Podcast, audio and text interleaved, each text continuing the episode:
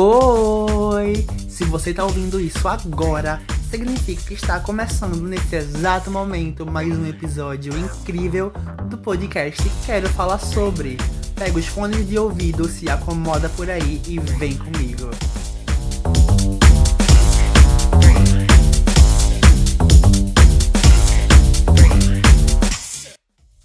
Oi! Eu me chamo Felipe Gonçalo e você pode me encontrar lá no Instagram pelo arroba goncalofelipe. Vai lá, me segue, vê as coisas e me curte bastante e compartilha bem muito. E eu tenho algumas novidades para contar para vocês logo aqui no começo do episódio. É que o podcast agora tem um Instagram para chamar de seu. É isso mesmo. Você pode procurar lá no Instagram, arroba QFSPod e seguir a gente para ficar por dentro de todas as novidades. Lá vai ter, tipo, bastidores do episódio, a gravação e tudo mais. Lá vai ter também fotos exclusivas, as artes dos episódios, tipo assim, bem de primeira mão, antes mesmo de sair disponível no streaming. E você pode ouvir o podcast gratuitamente pelo Spotify, tanto para ouvir, para streaming, quanto para download. Então vai lá, gente, dá essa força pelo, pelo Spotify, ouve, dá download para você poder ouvir onde quiser. A gente também está disponível lá no Apple Podcast. Então, se você é usuário do sistema iOS, procura lá a gente na aba podcast e avalie o podcast em 5 estrelas.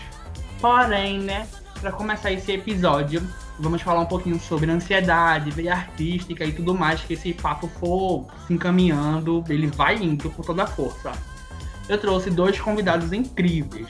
Então eu vou apresentar um deles e depois apresento o outro e a gente vai conversando. Então pode entrar a primeira artista sensacional, Flavi. E aí, gente, tudo bom? Meu nome é Flavi.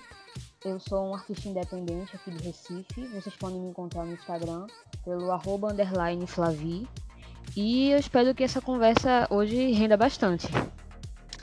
E aí, o nosso próximo convidado, depois dessa deusa incrível, vem aí, Felipe Mendes.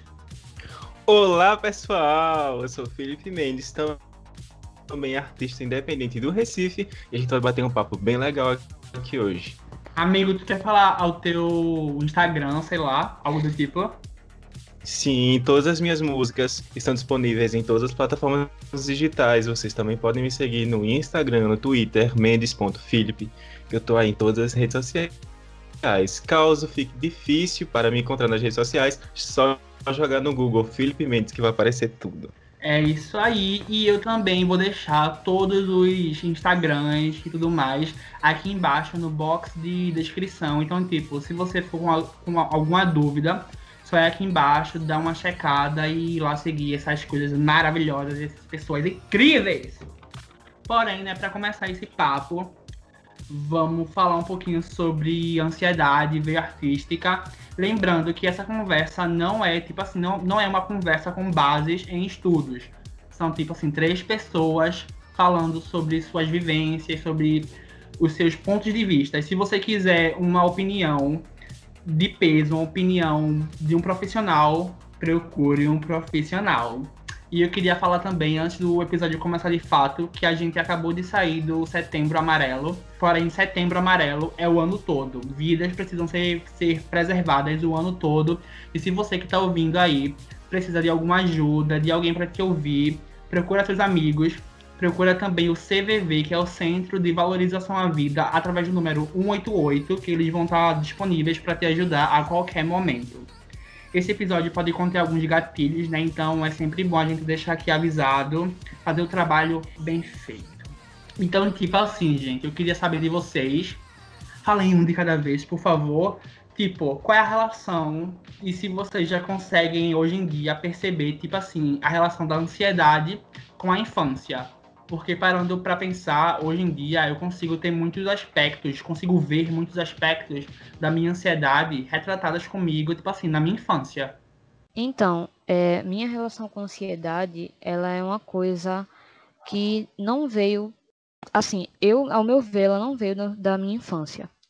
Ela veio do transtorno de estresse pós-traumático. em 2015 eu perdi minha avó e isso fez com que eu desenvolvesse o transtorno de estresse pós-traumático e ela desencadeou a ansiedade. Minha infância ela foi bastante conturbada, eu passei por bullying e outras coisas do tipo, porém trouxeram traumas que não que hoje em dia eu não associo tanto à ansiedade como o transtorno de estresse pós-traumático, que ainda é uma coisa que muita gente não fala sobre.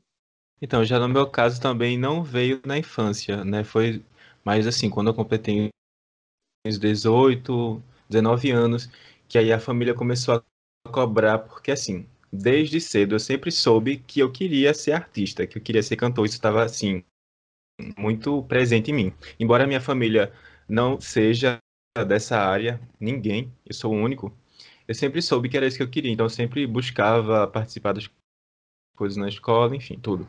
E aí chegou um momento de que a minha família teve que me parar, de tipo, ó, isso aqui não vai dar futuro para você.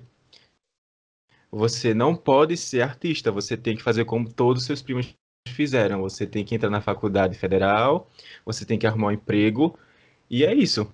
E, e aí começaram a cobrar muito de mim. E aí eu comecei a entrar em todo tipo de emprego que aparecia, colocava currículo, enfim, em tudo. E sempre eram é, empregos que me faziam sentir mal, que não me faziam é, bem. Né? Tinha muita cobrança das pessoas, dos chefes, enfim. E aí eu tinha cobrança em todos os lugares que eu estava. Eu tinha cobrança em casa, eu tinha cobrança no trabalho. E isso foi gerando uma coisa assim muito ruim em mim. Então a minha ansiedade começou a partir desse processo. A minha família é, começou a me cobrar muito e me impedir de ser o que realmente eu queria. E aí começou todo o problema. Legal ouvir isso de vocês, pra, porque, tipo assim, no meu caso, eu já consigo ver traços de ansiedade a partir da minha infância. Eu sou filho de mãe solo, então, tipo, eu vi muitas das responsabilidades, entre aspas, porque, tipo assim, uma criança, um pré-adolescente não tem é, responsabilidades concretas, ou, ela, ou eles não deveriam ter esse tipo de responsabilidades, mas, tipo, eu via muita, não cobrança das pessoas, mas cobrança de mim mesmo, de tipo, preciso ser alguma coisa para poder ajudar minha mãe. Então, tipo, muitos desses aspectos que eu falei, tipo assim, ansiedade e infância. Eu acho que eu trouxe meio que esse tema para a gente começar, porque me engatilhou muito a partir dessa experiência de vida que eu tive. Porém, ainda bem, tudo certo, estou aqui, estamos aqui e vamos com isso. Sim. Agora, tipo, vocês falaram sobre desenvolver ansiedade a partir de uma certa idade. Isso implicou alguma coisa na vida social e na vida pessoal de vocês em características tipo de vocês viverem infelizes, muito infelizes ao, ao ponto de tipo pararem e tentar dar outro rumo a partir da criatividade, porque tipo assim, para mim, a minha a minha criatividade foi o insight para eu poder sair de, de lugares escuros quando eu estava muito pilhado, muito pilhado mesmo. Eu, eu sempre vi a minha música, a, a composição em si, como uma forma de me tirar desse escuro, sabe? Isso me ajuda muito porque, independente de, de qual seja o meu estado de espírito, seja ansioso, seja feliz, seja triste, eu consigo externar isso numa composição. Seja ela uma música, seja ela um poema, seja ela o que for. E em relação a, a comportamento social, eu acho que, assim, eu me tornei uma pessoa, vamos dizer assim, um tanto que desconfiada por conta da ansiedade. Às vezes eu, eu crio na minha cabeça como se as pessoas que estão ao meu redor, até as mais próximas, como se elas estivessem ali por algum favor, sabe? Não por pena, por qualquer outro motivo, mas não por realmente gostar de mim. Isso, eu acho que isso atrapalha qualquer tipo de relação, seja com amigos, seja com um relacionamento, seja com tudo, mas é uma coisa que aos poucos eu vou trabalhando comigo, sabe? Porque a partir do momento que eu consigo reconhecer que é uma característica que vem da, da ansiedade, que é uma coisa que eu sei que a minha cabeça cria e que não é o que está acontecendo, eu consigo lidar melhor com isso. Então, no meu caso também, é, desde de sempre que eu, eu fui envolvido com isso, música, com escrever. Eu comecei a compor minhas músicas com 12 anos de idade, as minhas primeiras músicas. E aí, é tipo, eu fazia porque eu amava, porque até então não tinha problema nenhum quanto a ansiedade ou qualquer outro problema. Quando chegou certa idade, eu comecei a compor como uma maneira de é, tirar o fardo que eu sentia é, sobre as cobranças, sobre as coisas que aconteciam na minha vida que me afetavam de forma negativa. E aí eu comecei a compor, a escrever e assim foi me ajudando bastante. E quanto à questão social, se isso me atrapalha, até agora eu ainda não consegui é, ver algo que me, que, me, que me mudasse em, em questão social. Por enquanto, eu creio eu que estou conseguindo lidar com isso da melhor forma possível. O foda falar sobre questão social é que vai muito além do que apenas, tipo assim, a vivência da própria pessoa, porque a gente acaba sendo influenciado por pessoas próximas, por artistas que a gente admira e tudo mais. E querendo ou não, o meio social no qual a gente vive, por mais que esse meio seja rodeado de pessoas da própria comunidade LGBTQIA+, a gente consegue ver bastante, tipo assim, bastante energia tóxica dentro da sociedade em si, que já tem bastante disso, e, pela, e pelo triste fato de conseguir ver isso também dentro da própria comunidade, onde a gente não espera, onde a gente esperava, porém não recebe suporte dos, dos nossos iguais, como é que a gente vai esperar suporte de pessoas totalmente diferentes? Porém, vocês conseguem. Como é a relação de vocês agora com tipo a ansiedade e a vida adulta? Hoje em dia eu tento fazer com que isso não me afete tanto quanto me afetava. Porque quando eu tinha crise de ansiedade muito forte, eu parava literalmente, eu não conseguia fazer nada, seja para o meu lado artístico como para o pessoal. Quando eu desenvolvi ansiedade, eu ainda estava no meu ensino médio e isso me prejudicou bastante na época, inclusive. E hoje em dia eu já consigo meio que parar um pouco. Quando eu vejo que vai acontecer alguma coisa que vai me, engatilhar de alguma forma, que vai me deixar mal, eu tento ao máximo me controlar, centrar a cabeça, focar em alguma coisa e dizer, ó, vamos fazer isso, porque vai dar certo, não vamos deixar uma coisa que, que a sua cabeça tá criando lhe atrapalhar, sabe? Eu acho que é complicado demais pra gente tentar controlar e administrar tanta coisa que a ansiedade traz mas eu acho que quando a gente consegue, já é um grande passo. Nossa, eu quero falar que tu tocou numa, em um ponto, em um assunto muito pertinente, porque eu acredito muito que muitos dos traumas, bullying, é, inseguranças dos adolescentes surgem lá no ensino médio. Que aquilo ali parece que é uma fábrica de bullying a todo vapor a qualquer pessoa. O engraçado. Pode falar. O, o engraçado é que, no meu caso, o meu ensino médio ele foi maravilhoso. Eu me cerquei por pessoas incríveis, tanto professores como amigos. Eu conheci pessoas maravilhosas, mas todo o meu fundamental, olha, oitava série para baixo, para mim foi uma catástrofe. Nada deu certo na minha vida. Só eu só vim me encontrar tanto quanto pessoa, como assim criar laços, realmente fazer amigos. Acredito que no meu ensino médio na metade da minha oitava série, que foi quando eu mudei de escola, e fui para outra no ensino médio, onde eu terminei, eu criei laços para a vida toda. Já muita gente tem essa, essa coisa, né, de tipo ter experiências horríveis no ensino médio. Eu me sinto muito privilegiada, inclusive, por conta disso. É, outro, outro ponto que tu tocou também foi, tipo, não deixar coisas negativas afetarem, tipo assim, a, o modo de viver e o cotidiano. Isso é, um, é uma coisa que eu estou trabalhando bastante em mim ultimamente e eu digo que é real. A luta é real. E, e tu, Felipe, tem alguma coisa para falar assim sobre a tua vivência na ansiedade com a vida adulta? É, então, eu estava é, prestando atenção no que vocês estavam falando e muitas das falas de vocês são as minhas também. Inclusive, um fato muito importante que eu prestei atenção que você falou é como lidar com, com esse problema é, em buscar é, algo bom na, na, sociedade e na comunidade e não receber. Que é uma coisa que eu venho refletindo muito ultimamente. Inclusive, esse assunto é gatilho para mim, para minha ansiedade. Porque, é, ao meu ver, as pessoas deveriam ser mais gentis e se ajudarem, e tudo ficaria mais fácil. Só que o que a gente vê hoje em dia é algo totalmente diferente, principalmente nas redes sociais. Eu não vejo ninguém se apoiando, ninguém se ajudando. Quando alguém faz uma coisa boa, uma ou duas pessoas está lá, comemora, é, fala sobre, mas quando é algo ruim, vem uma enxurrada de gente para apoiar, para compartilhar. Enfim, as pessoas estão focadas em coisas ruins, em coisas que tenham ódio, e estão esquecendo de ser pessoas boas, de serem gentis. É, uma parte disso também é que essa geração é uma geração muito doente, né? E aí cada um tem uma maneira de lidar com isso. Algumas pessoas procuram coisas boas, e outras coisas ruins. E aí não tem como a gente buscar ajuda em outra pessoa que também está passando pelo mesmo problema, só que age de uma forma diferente.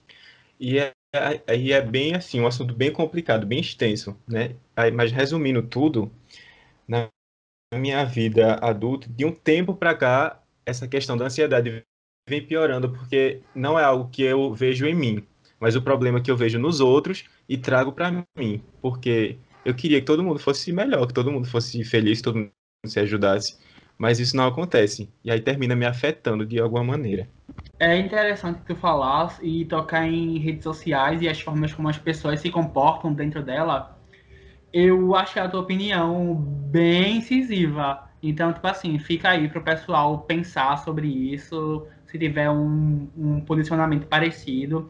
Porém, eu acho que o meu pensamento se destoa um pouquinho da tua vibe quando fala sobre pessoas com problemas se ajudarem eu acho que essas pessoas são as pessoas mais caridosas que elas conseguem ouvir a outra por passar por um problema, tipo, que muitas pessoas não ou não passam ou tendem a tratar esses problemas como frescura. Infelizmente a gente vê muito isso, tipo, ah, tá ansioso é frescura, ah, tá com depressão, ah, é, é frescura. E tipo, não. Essas doenças existem, estão aí à solta em várias pessoas e isso precisa ser falado, isso precisa ser abordado, Sim. isso precisa ser conversado de forma tranquila, porque, tipo, a gente só vai resolver as coisas dialogando.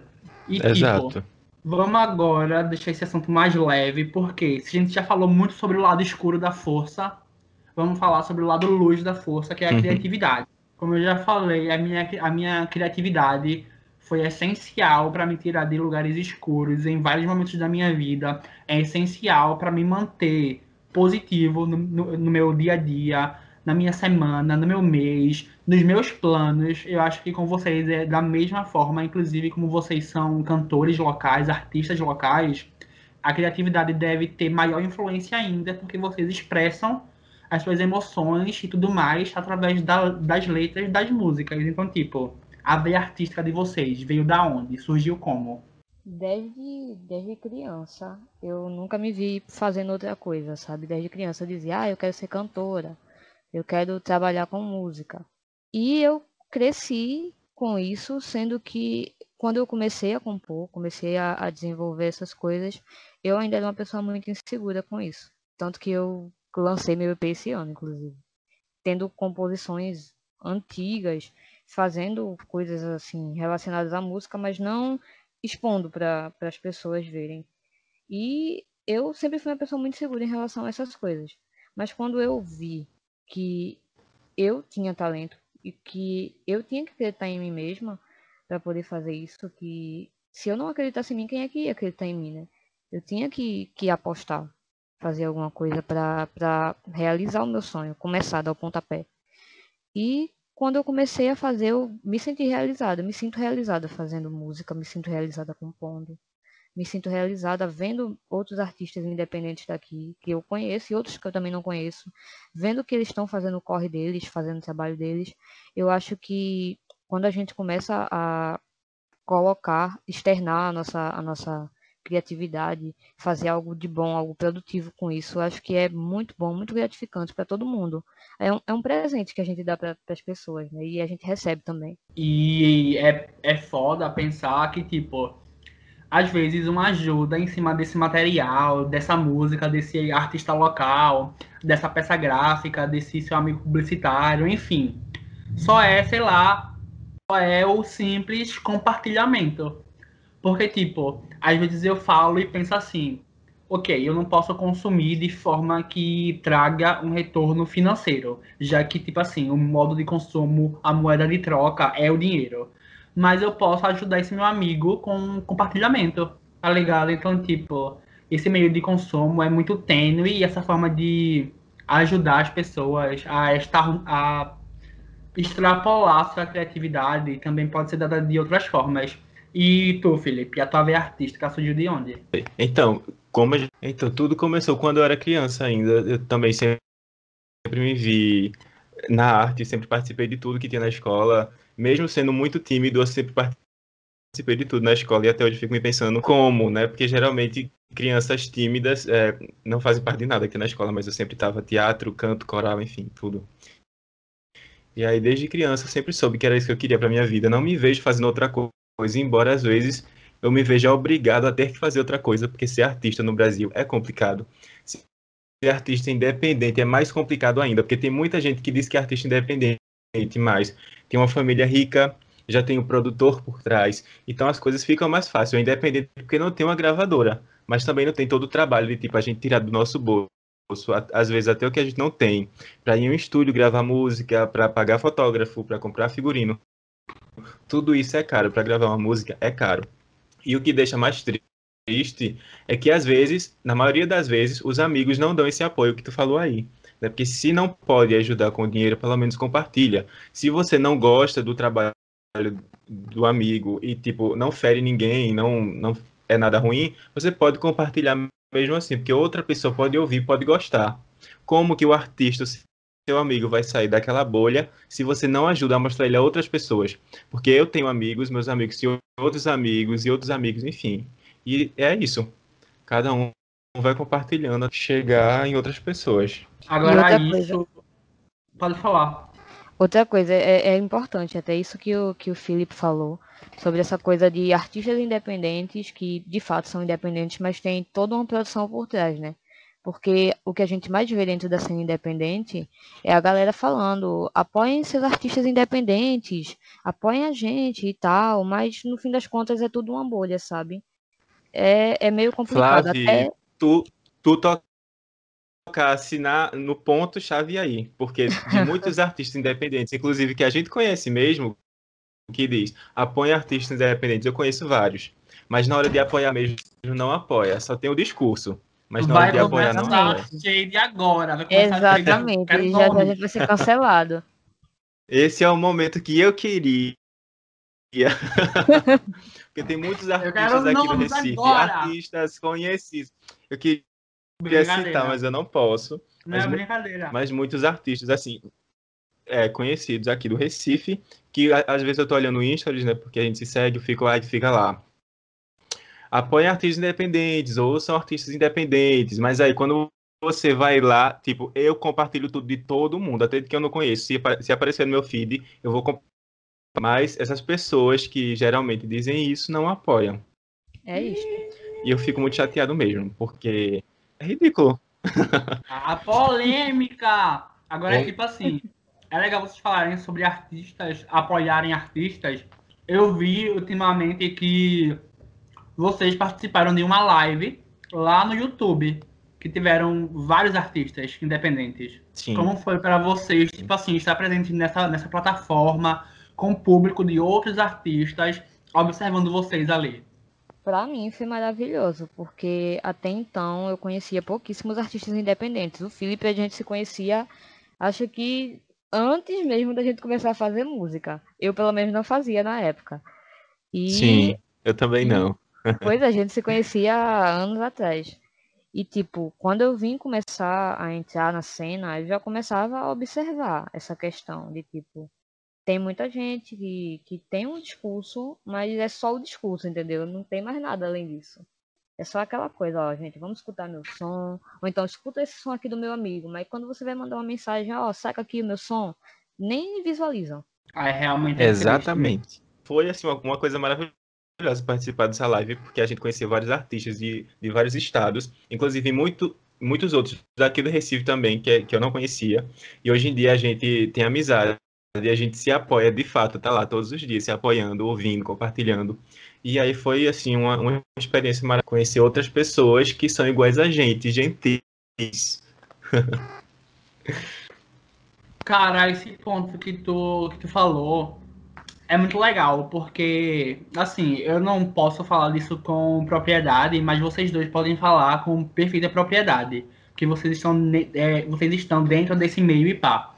Mas essa troca que tu falou acaba gerando mais conteúdo. Então, tipo, se tu produz um conteúdo X, aquela pessoa pro, produz um, um conteúdo Y, por que não mesclar esses dois mundos diferentes e produzir uma coisa totalmente nova? Eu acho que arte, arte musical, arte visual, arte seja qual for, parte desse princípio de mesclar coisas diferentes para criar uma coisa nova.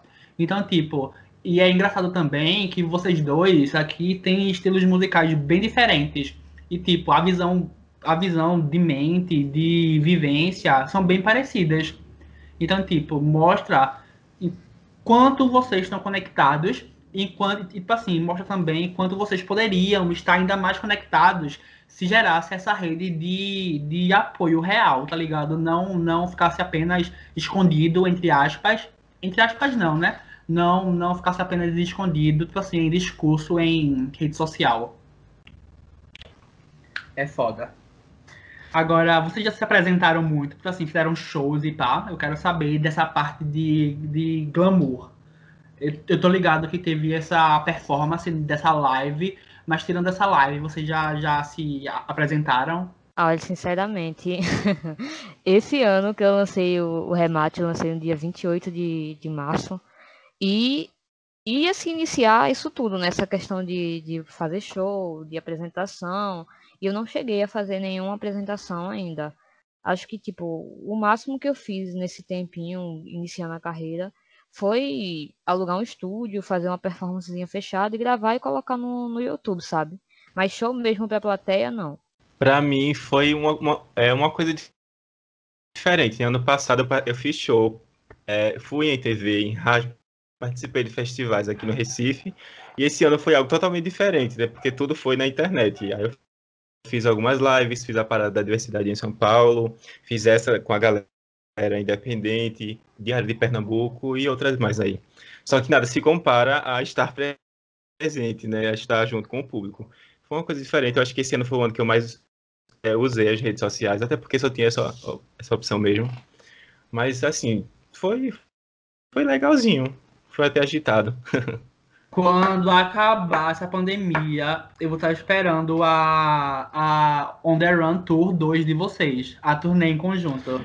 Quero. Ai, quero muito. Quero sim, já estou aqui cheio de a ideias, preparando. Inclusive, Flavi, olha aí, ó. Simbora. Simbora. Tô aqui, ó, esperando vocês aqui no meu, no meu estádio em cromática. Para quem não está me vendo, eu estou com croma aqui de cromática Chroma key cromática. Até rimou. A divulgação pesadíssima, eu amo. Pois é. E é isso. Ouçam e dê stream em, em 911. E pegando essa parte que vocês falaram de ser artista, como mudou vocês até hoje, é interessante a gente lembrar também e trazer uma, uma, uma, uma linha que Felipe falou que ser artista, principalmente artista independente no Brasil, é coisa para quem tá afim de, de, lutar, de lutar bastante. Porque, querendo ou não, a gente sabe que arte é um meio que constrói e traz mudanças sociais, traz aprendizados sociais, traz melhoramento social. Porém, a gente vê muito a, desvaloriza a desvalorização dessa arte, tipo, nas, nas esquinas. A arte no Brasil não é levada a sério então, tipo assim, vocês têm críticas a fazer sobre isso? Então. Além, das, além das, das que vocês já fizeram? Eu acho que assim, a gente. Não, eu acho que não só voltada para música, mas eu acho que para toda a arte no geral, a arte não, não é literalmente levada a sério. Chega a ter a ser, chega a ter a ser cômico. Porque a gente vê que a gente tem poucas aulas voltadas para a arte. A gente tem uma cadeira de arte, eu acho que só quando a gente estuda. E não é aquela coisa, tipo, a gente não tem uma base realmente. A gente não tem uma coisa de valorizar a, a arte em si. A gente não tem aquela cultura de tipo, ai, a gente vai pro teatro, ai, a gente vai ter um showzinho na rua, sabe? A gente não tem. Diferente da galera de São Paulo, que a gente vê que, que eles são mais abertos, assim, pra essa coisa do cenário musical, né? Aqui não, aqui é aquela coisa, ninguém vai pro desconhecido. A galera foca mais naquilo que conhece e é isso, sabe? Concordo exatamente com Flavi. Vou puxar até essa última fala dela aqui, que aqui, uma coisa que eu é, é, vi, vim prestando atenção aqui no, no, Recife, eu acho que em Pernambuco todo, no geral, é que, que as pessoas aqui só dão valor a um cantor daqui, um artista daqui, quando ele faz sucesso em outro estado, lá fora.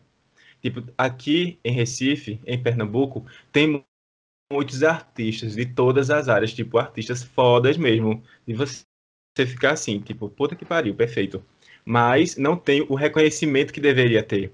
Mas, mas se essa pessoa fizer sucesso lá fora, ela já começa a ter é, um, um, certo status aqui dentro. E eu acho isso horrível. Eu acho que ele deveria valorizar a gente é, da casa começando aqui dentro de casa mesmo, para depois a gente exportar para fora e não esperar que alguém daqui rale, rale, rale até conseguir o nome lá fora para ter visibilidade aqui dentro. Eu acho isso ridículo.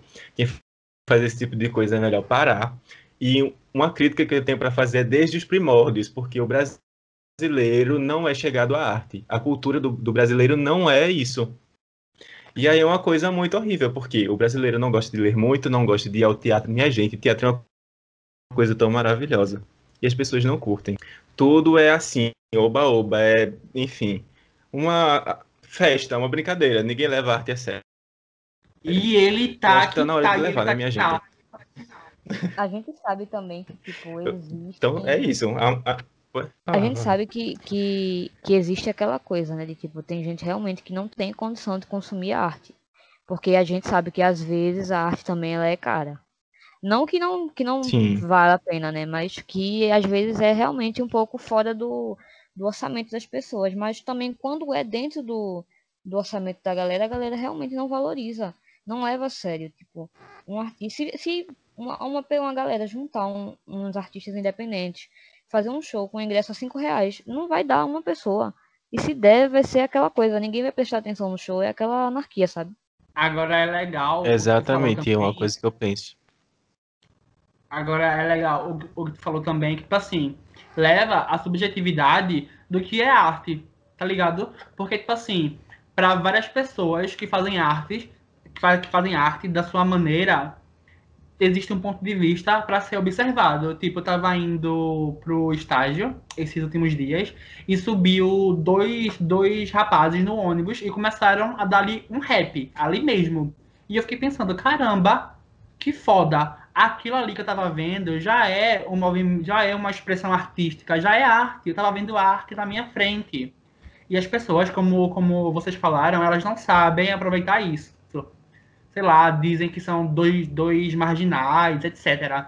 Tipo, porém, tem, tem arte sendo feita agora mesmo lá na periferia do Recife, com as pessoas fazendo rimas. Isso é arte, isso é movimento popular, isso é arte popular, isso é arte que surge na rua vai pro palco e é aclamada de forma gourmet muito tempo depois, tá ligado? Tipo assim, é complicado. Exatamente. Exatamente, por isso que eu falei que o problema do Brasil é desde os primórdios, porque a arte que a pessoa vê é aquela cara dos burgueses e não essa arte acessível da rua. Porque tem isso, tipo, só uma, uma parcela pode consumir arte e gosta de que é a, a que é o pessoal rico. Mas mesmo as pessoas que não têm certas condições também não dão valor ao que está perto. Se você sair aqui na rua, tem, tem pessoal tocando maracatu, dançando um monte de coisa. Tudo isso é arte, tá aí, ó, livre para todo mundo. Mas o pessoal não vai prestigiar, porque tem que ser um, artista de fora grande, uma Anitta, uma, sei lá, alguém fazendo para o pessoal começar. Olha, eu acho isso assim muito, sei lá, complicado. É, agora sim, antes que Felipe seja meu podcast ser cancelado porque ele tá que tá. Brincadeira. Eu quero entrar numa parte agora do podcast que vocês vão ter a honra de abrir esse, essa parte do podcast pela primeira vez comigo. que se chama QFS Chat 100.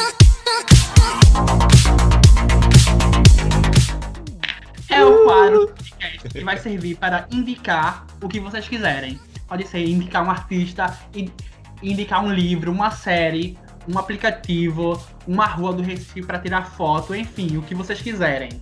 E eu queria começar esse quadro indicando duas das minhas músicas favoritas de vocês dois. A da. A, o do Philip é, é Dengo. Inclusive, eu adoro aquela arte azulzinha com avião de papel. Eu acho muito, muito cute. E a da Flavi é Estrago. eu anotei aqui para não errar a ordem e não me confundir. Porém, quando eu ouvi essa música Estrago, eu fiquei, tipo assim, muito num transe. E a performance eu adoro também. É um hino. Flavia acertou então. E a performance ao vivo que você botou lá pra streaming o vídeo também, ó. Expressão artística pura. Muito perspicaz, ela foi muito perspicaz. Muito obrigada, gente. Vocês não sabem como isso me deixa feliz. Eu, um dia desse, eu até vi alguém compartilhando essa música no, nos stories. Aí me deu vontade de ouvir de novo, porque eu já tinha ouvido. Aí eu fui lá ouvir novamente. Aí eu fiquei tipo, nossa, que vibe. E a do Felipe também. Felipe tem, tem uma pegada mais eclética, mais, mais forró. Então, tipo, é algo bem, bem regional. Então é isso, gente. Eu indico essas duas músicas e esses dois artistas para vocês conhecerem bastante aí e consumir bem muito. E vocês, têm algo a indicar? Olha, eu vou indicar para vocês. A gente falou muito hoje sobre é, bondade, sobre ansiedade, essas coisas. Então eu vou indicar para vocês o Channel Kindness, que é o livro novo da Gaga, do Lady Gaga que fala justamente sobre esse processo dela, tanto artístico como com ansiedade, e fala também do trabalho dela com a, a Born This Way Foundation. Eu acho que é muito importante a gente falar sobre isso, sobre ansiedade, sobre sobre o que a gente passa, sabe? Porque mesmo a gente sendo artista, as pessoas nunca pensam que, que um artista grande, como ela mesmo, ou até um, um artista pequeno que está começando, tem todo esse processo doloroso por trás de tudo isso, sabe? Então eu acho que é importante a gente falar sobre ansiedade, a gente falar sobre os traumas que rondam a gente e falar como a gente superou. Tenho uma coisa assim única para indicar, mas sim um apelo para fazer. Meu Deus. Quebre. Passou. Então, eu queria pedir para todos é uma maneira de indicação também para de fato ouvirem artistas independentes. Você que conhece se alguém que está começando a fazer música, alguém do teatro, alguém da dança, que vê o vídeo passando no feed, ou essa pessoa pedir para você lá ouvir, enfim, compartilhem. Porque é legal, é uma ajuda assim muito importante para gente que rala tanto para colocar nossa arte, a nossa história aí para frente. E aí a gente precisa muito de vocês, público que estão nos ouvindo e, agora. Tipo, eu queria indicar também, já que vocês não têm, não, não tem mais nada para indicar, mais dois projetos sociais e visuais aqui do Recife. Um deles é o Touch Project. É o, eles estão lá no Instagram, arroba touch, eu acho.